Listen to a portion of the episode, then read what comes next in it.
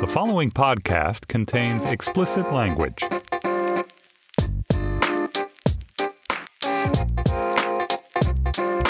Hello, this is Sex Lives, New York Magazine's podcast about sex. Every week, we invite you, our listeners, to call in with your opinions, questions, complaints, and your crazy personal sexual stories. And so this week, I'm enlisting my trusty producer, Alana Milner, to help me listen to a few of our favorites and to call a few of you back.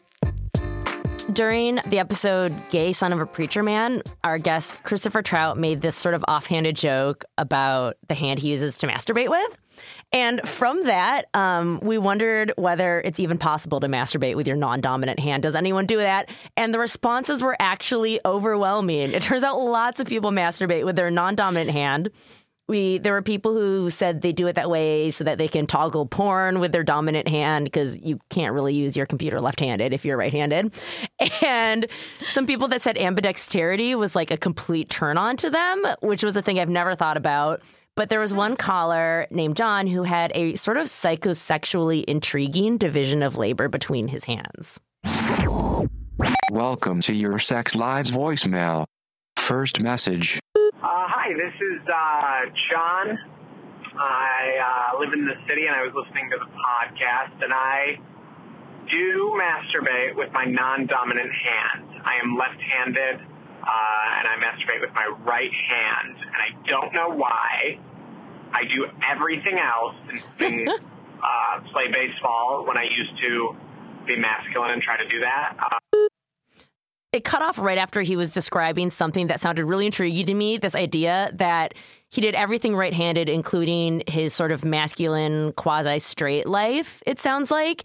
And then at some point, he started masturbating with his left hand. And I don't know, that division of labor was really interesting to me. Huh. His public life was right handed, but then His the private sexuality world was left handed. I'm interested in the, in like when did the left hand come into play? and Yeah. how when did he notice that? And ooh, yeah, I want to hear more. Yeah, let's give him a call. I want to know what what we missed when that call cut off. Let's talk to John. Maybe he was in the subway. the city being, I imagine there's only one city he's referring to. Okay. Would give him a call. hello? Hi, this is Maureen from Sex Lives. Is this John? Hey, how are you? Yeah. Hi, uh, my producer Alana Milner is on the line too. Hi, John. Okay. Hi. We got your voicemail about masturbating with your non-dominant hand, and the message kind of cut off a little, but it was right when you were just saying that you do everything else with your right hand, like that your sort of public life, including when you played baseball when you were trying to be masculine, was with your right hand. yeah. Yeah. Well, it's actually with my left hand. So oh, left hand. what- You're left-handed. Yeah, that's yeah. So that's what I thought is kind of weird about it is that I am left-handed, which is Uh-huh. like obviously more unusual. And I do everything. Like I can't think of a single thing that I don't do with my left hand except masturbating. I use my right, and I don't know why. when did that it's almost like your right hand is like your private hand right that your left hand is your like all public activity hand Right?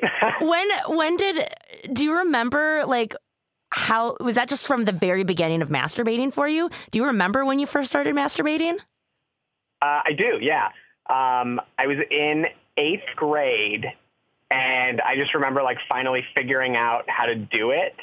Um, and it was with it was definitely with my right hand, and I don't know why because I've been in situations since then, like with other people, where it would make more sense, like based on where you are in like the bed or whatever, to use my left hand, but it just doesn't work the same. I just can't like get the same control. were you like like like looking at porn with your dominant hand or something at the time when you first started Yeah, that might have something to do with it because when I do look at porn, like it's nice to have a free, a free hand, and obviously it's easier to like navigate a computer. Oh, although now that you say that, I guess, and I think most left-handed people do this. I would usually use a mouse, like back when people still used mouses Uh-huh. more. I would use my right hand because that's always where the mouse is on a computer. So it's all very confusing.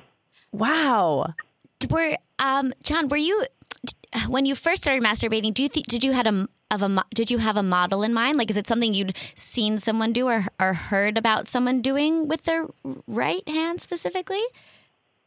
Mm, You know, I don't think that I do because I, I I just remember like uh, like when you're younger, when you're like you know sort of starting puberty as a male, I think that you sort of uh, I don't know where you get the idea, but you sort of start to understand what happens and like you don't really know because I do remember like trying it a couple times and like nothing happening, and you're like thinking. Was that it? Did I do it? And then you like finally successfully do it, and uh, like once you successfully do it, you go like, oh, okay, that's what it was. Like that is what happens in the end. Whereas before, you're like, I don't really know. So I don't Yeah. think that I had any sort of model because I think I Uh-huh. was too young the time to like really be interested in porn. Yeah. That's funny. You know what this reminds me of is um I when I was like a child and like in high school and stuff, I played the cello and I'm right-handed, but when you play a string instrument, your left hand is the one that you're like doing the sort of difficult stuff with because that's the hand that you hold the neck of it and you you know, you move you play on the frets or on the strings. And I always wondered, I was like, could I secretly have been ambidextrous or could I secretly have used my left hand? Because it turns out I can be dexterous with my left hand. Right? Perhaps- yeah. I wonder if this suggests that if you can get that level of control or like it works better that, that you just have different motor functions for each hand. Yeah, I don't know because then I try to use my right hand for other things. Like, you know, you try to write with your non dominant hand Uh-huh. once in a while. Yeah. And it's just like, I, I just can't do it. Like, it just does, like, it's not even like, oh, I can kind of do it. It's like totally, like, nothing's happening. Just, You just- like, you just, like. Automatically fillet the pencil because you're just like, that's what the right hand does. That's just its one it secret yeah. skill. when Yeah, you, exactly. if you were to jack off someone else, do you use your left hand or right hand? Oh gosh, because I hate jacking off other guys. Like Ah. it's not something that I like doing. So I that's just it, neither hand. that's neither hand. I guess I would use. I'm trying to think. I guess I would use. I guess it could go either way because I just think that like my personal philosophy is uh, because I'm gay, so like I sort of get involved in this. Um, I, I believe that no man can jerk someone off better than they themselves can jerk someone off. Ah. So like I don't like giving hand jobs. I don't like receiving hand jobs. I just think that it's a waste of time. but here's my question Isn't every hand job really like half hand, half mouth? Like, you know? Yes, and I've definitely heard you say that on the podcast. Okay. um, I think so, but then there's some times where it's just like, you know what? I'm just going to totally do this with my hand. Yeah. And I just think that that's a waste of time. I see. If someone else is offering to give you a hand job, are you just kind of like, nah, I got this? If somebody else offers me, like, I'll give you a hand job, I would rather say, no, let's just jerk off together. Like, if that's as far as you want to Ah. go, let's just finish ourselves off next to each other, which I'm fine with. I think that that's a fun activity. Got it. Good. Ah. Thank you. Do you have any other questions for him, Alana? No, that was that was great. I was I was so curious. I'm so glad to hear the rest of that. Yeah. but the voicemail cut off, and I was like, "But what? What?" Yeah. Oh, good. Oh my God. Thank you. Where Where do you live, John? Uh, so I live in the city, but I uh, commute to Vermont every week to work during the week. So I live in the city on the weekends, which is how I got into the podcast because I get into I've gotten into like a lot of different podcasts now. So I listen to it when I drive up and down uh, on Monday. Okay. What are you Yeah. doing up in Vermont? If you feel like Uh, telling us, you don't have for to. That's all right. I work for a pottery company. Oh my goodness. How interesting. Are yeah, you it's a lot of fun. Are you a potter? I don't. No, I don't make the pottery, so I don't use my hands. I was gonna say, do you use your right hand in making pottery? Well, thank you so much for entertaining our questions. sure, happy to help. Thanks so much, John. Have a good Thank day. Thank you. Yeah, bye. Bye. I'm happy to know that somewhere out there, someone is using both hands to the greatest potential.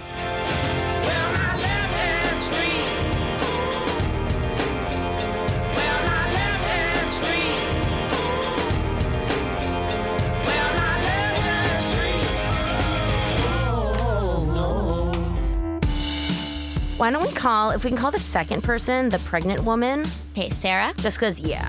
Awesome. Okay. Hello, Hi, can I speak with Sarah? speaking. Hi, this is Maureen O'Connor from New York Magazine Sex Lives podcast. Um, I heard, is this a weird moment? Really? Yeah, it is. Hi. Hi, how are you? I was just listening to our voicemails, and do you have time to talk now? I wanted to ask you a question about one you left recently. Uh, sure, yeah. I've got time now. Next message.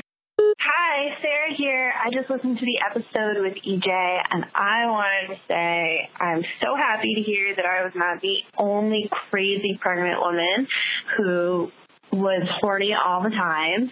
Uh, for me, it manifested that I mostly uh, had like super wet dreams every night. Yeah, like sex in my dreams, and I'd end up having like three or four orgasms almost every night. I kid you not. Um, so I kind of took care of it that way. And also after my kid was born, she's three now, um, it manifested like in kind of like a revolution for myself of like, I want to get to know my body and what I really like and what um, really turns me on. So I am now having the best sex of my life post baby.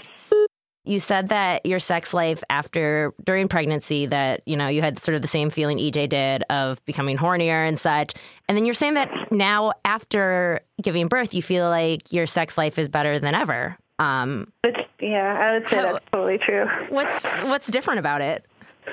Um, well, I ditched her dad. That's part of it, um, Aha. to be frank.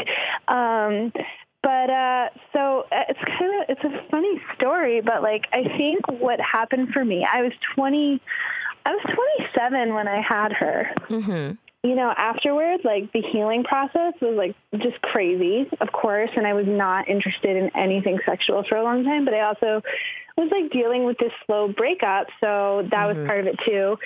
And, um, but I also think that what happened was like I gave myself like full permission to learn my body and like in, in its new form too because like honestly like things move around a little bit down there afterwards. So like just dealing with like a, a new landscape and like a new comfortability with my Yeah. body because you know like i mean also just like my breasts are totally different than they were like Yeah. just totally different um and uh yeah like i just like i don't know i threw myself into the next like lover relationship that I had um, really fully. And you know found someone I trusted but like it's just been like a totally new um, paradigm of like of of sexuality for me because um, I am just like really open to like asking for what I want and getting what I want but also like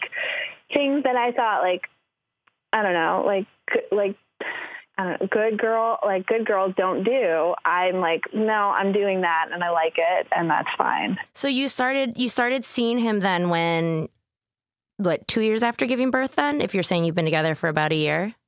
Yeah, yeah. So I was with her dad until she was just two, and then Mhm. we started seeing each other a few months afterwards. And I thought it was just going to be like purely sex. Like I was like, well, we're just this is fun, Yeah. and it's it's definitely more than that. I mean, we don't live together or anything, but like Mhm. She, she just went on her first date with him. Like my daughter is like just starting to like get introduced in a more Oh, okay. serious relationship wa- way. So that's kind of fun too. But like, yeah, I mean, um, let's see, I I'm really way more comfortable with anal sex now, and it's actually enjoyable for the first time. Really? And I don't think that's yeah.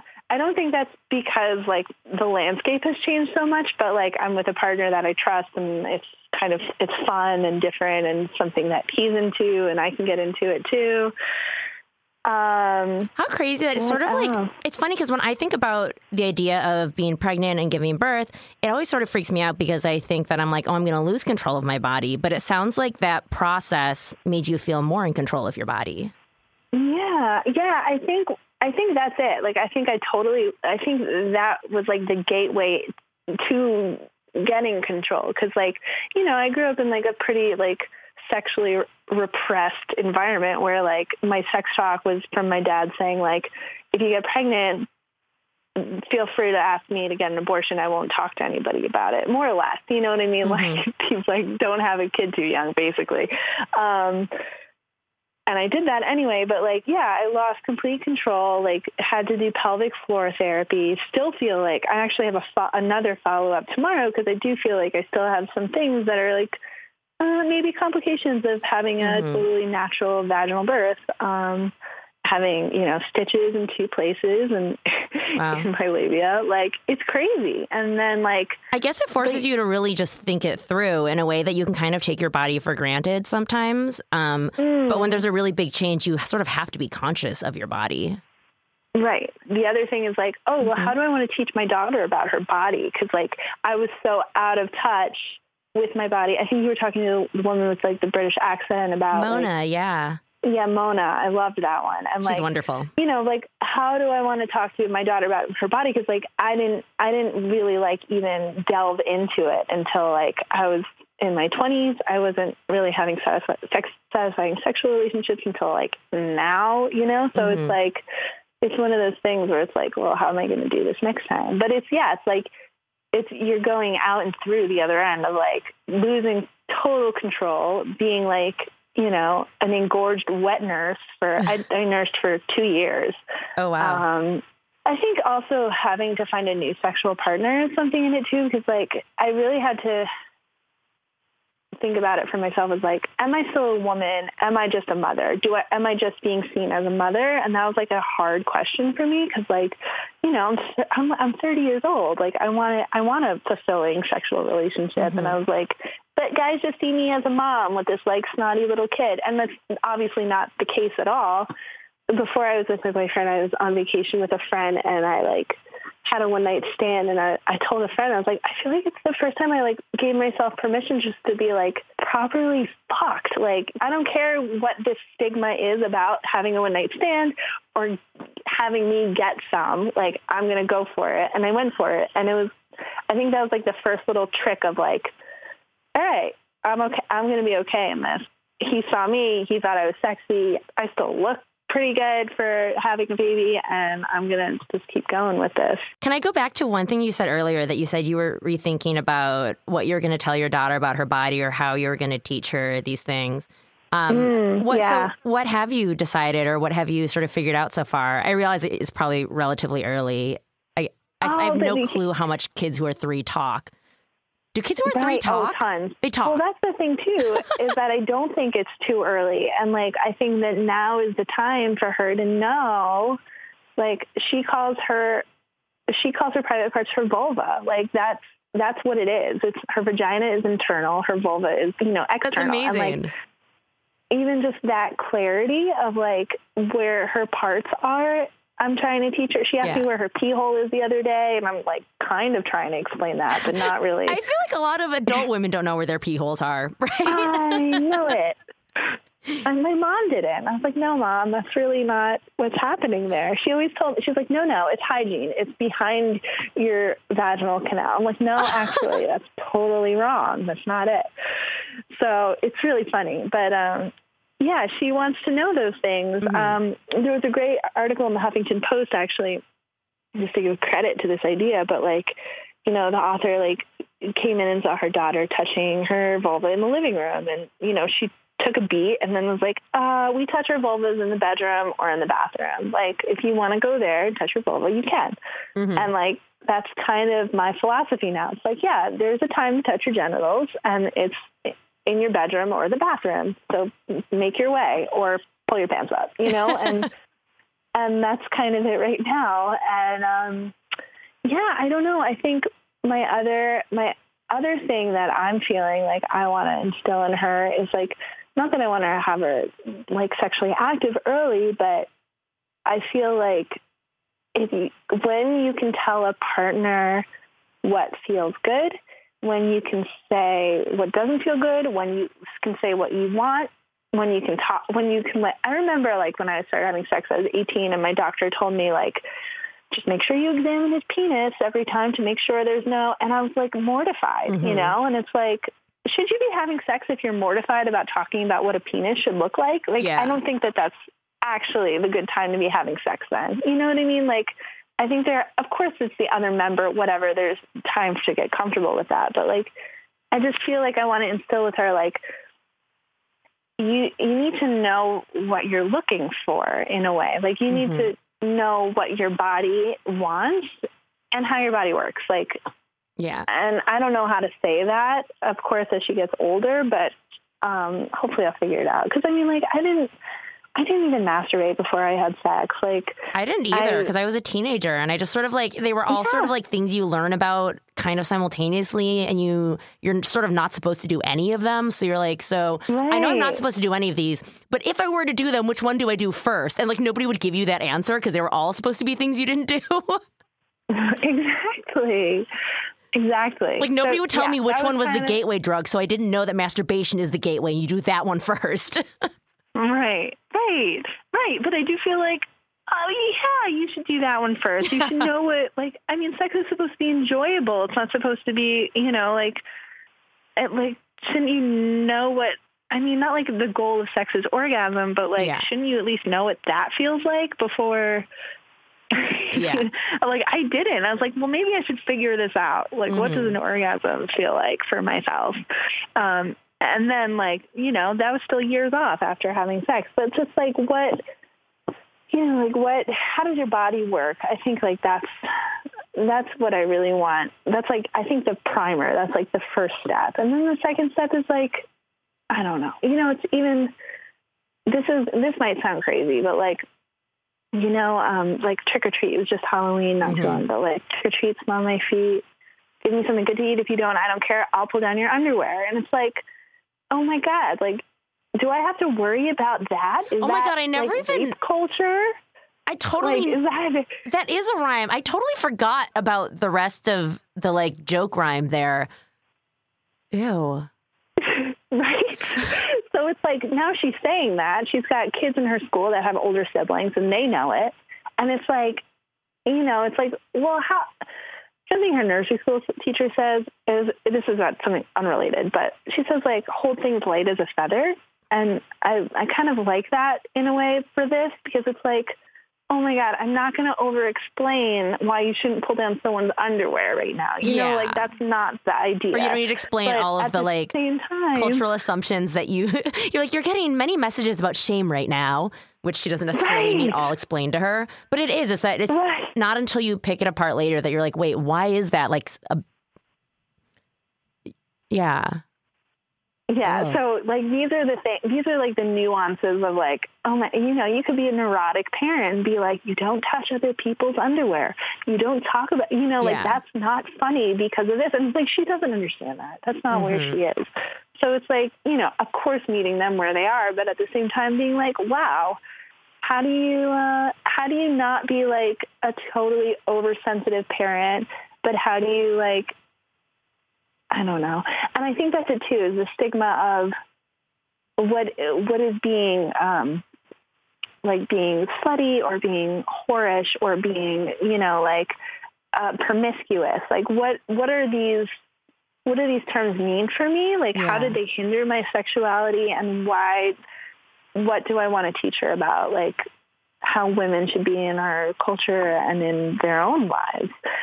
So yeah, it's it's fucking crazy though. It's like it's like wow, I'm raising a human and I have to figure out how to do this Yeah.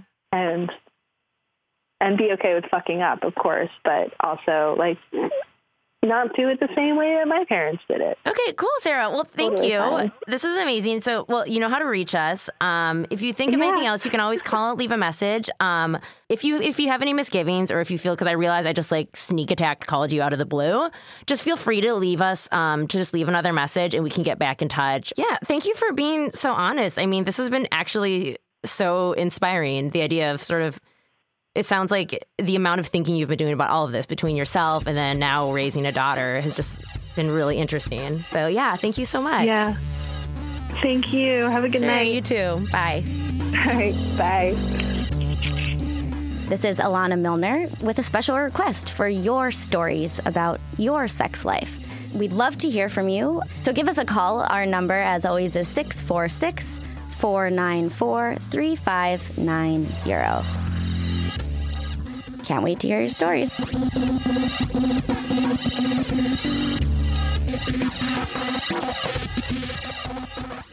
One voicemail I found really interesting after listening to You Don't Know Dick, the episode in which New York Times critic at large Wesley Morris delivered a sort of master class on black male sexuality and sexualized racism. We got a voicemail from another man named Wesley, also a gay black man, who was offering a sort of different point of view. Next message. Um, I just wanted to respond to the podcast about black male sexuality. Um, it's such an interesting topic, and I think that my personal experience is one that even has more nuance because I am black, but I look like a white person. I have very, very fair features. I have blue eyes. Um, at best, I think I am described as looking vaguely ethnic.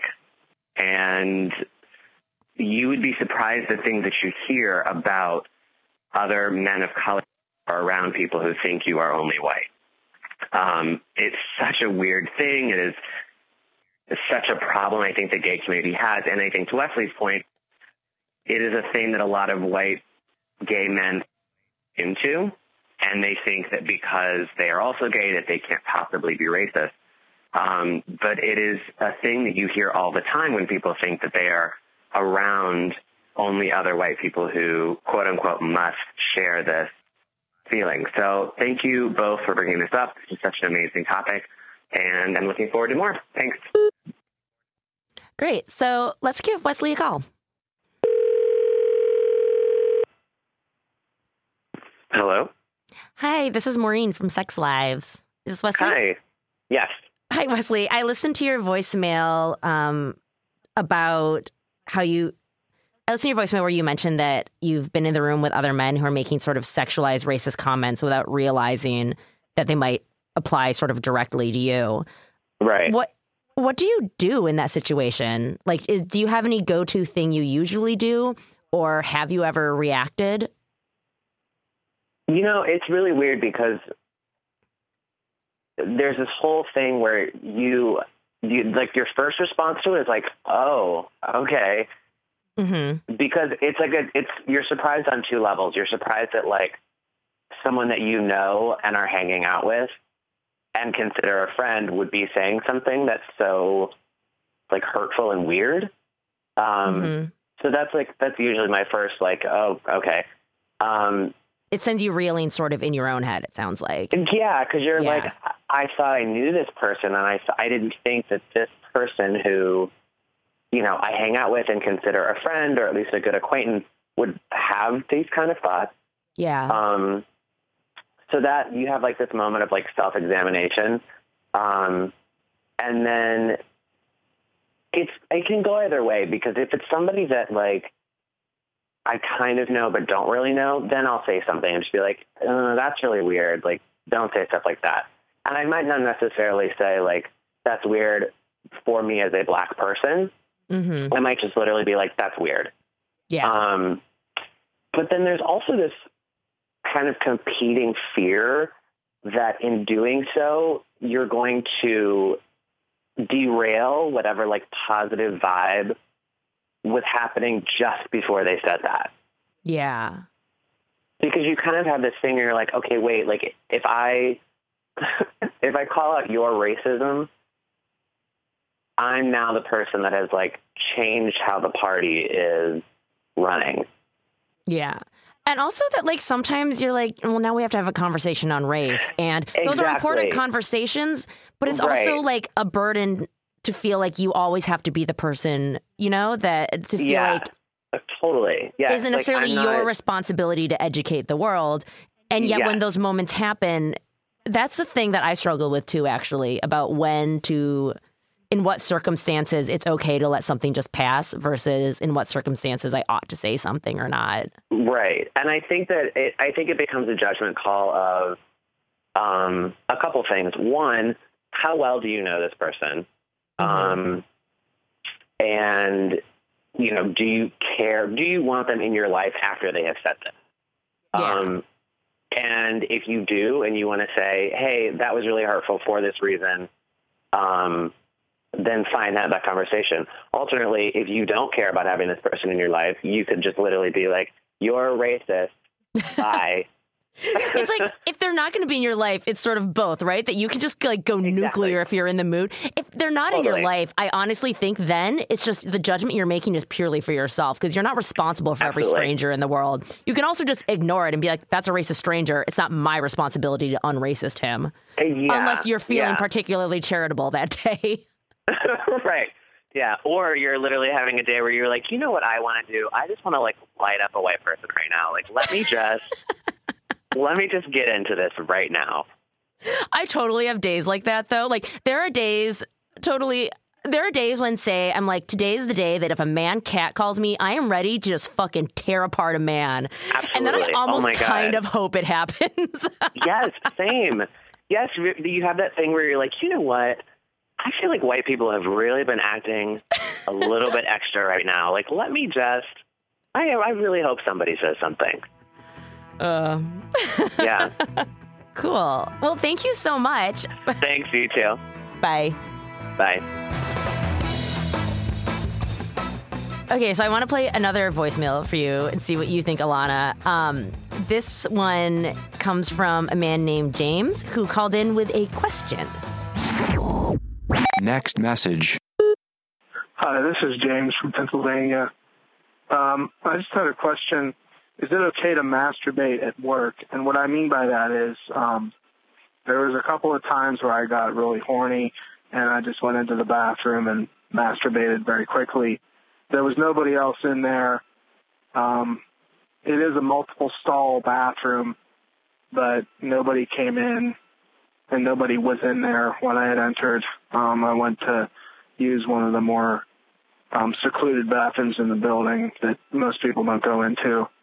Um, and I, you know, I was in and out in a minute, um, just real quick. Uh, and I was just wondering, is that um, acceptable or is that deemed inappropriate in the sex world? Um, I mean, I figured you're in a private stall, um, and I wasn't making any noise, and there wasn't anybody in there, like I said. So That's probably enough. okay, first of all, I'm really glad that we are speaking for the sex world now. Is that okay in the sex world? As the entire sex world. So, as the sex world, Alana, what do you think? Um, one, I think it's a really sweet message. Uh, I, just, I I really appreciate the the thought that James uh, that he you James out there has put into this. Um, to me. I think that I think this is fine. You know, Me too. And you know, I know that a lot of people don't. Okay. I kind of think that what you do when you're in if no one else is in the stall bathroom, right? Right. If someone else is even in another stall, if there's no, any yeah. chance of even that like fapping noise Right. to occur, that would just make somebody really uncomfortable. I agree. But I think like people do different things in bathrooms depending on what you need to do, right? Like Right. of those things. Exactly. You could go in the stall and like if you have a medical condition, you're going to change your colostomy bag. If you are right. Yeah. changing your outfit, maybe you're going to like you. There are a lot of things you do in the bathroom besides literally go to the bathroom. Exactly. Exactly. Um, and masturbation, I mean, personally, masturbation is natural. It's something that humans do. Uh, there's nothing wrong with it. You know, it's not a. It's not a. Yeah, It's not an inappropriate act unto itself. I think it's just. It's sort of. It's how- inappropriate in public. Right, in public, in relation to other people who are not consenting to, to Yeah. being present with that. So I think that um, James, so long as you are by yourself and you know in a in a private space in that sense, And you're a positive you're alone. exactly. and B, you're not taking too long, right? If it's going to take you like Right. forever to do it, then then you reach the situation of you know Right. And as long as you're okay with like, you know, you might not get somebody might walk in the bathroom and you're You gonna might have to quit. sta- Right, yeah. And you also know that there's like a small chance, and depending on the situation, and you know, I trust your self awareness. There's a small chance that maybe people at the office might know that's the guy who jerks off in the bathroom sometimes. But you know what? If you're okay with that, Godspeed. Amen. Amen. Bless you, James. Do we need to get out? we do have to bounce. Okay, Um, cool. Final message. Well, that's it for Sex Lives. That phone number is 646 494 3590. Sex Lives is produced by Athene Shapiro and Alana Milner. Thanks also to Andy Bowers and Laura Mayer at Panoply. Thanks for listening, and we'll talk to you next week.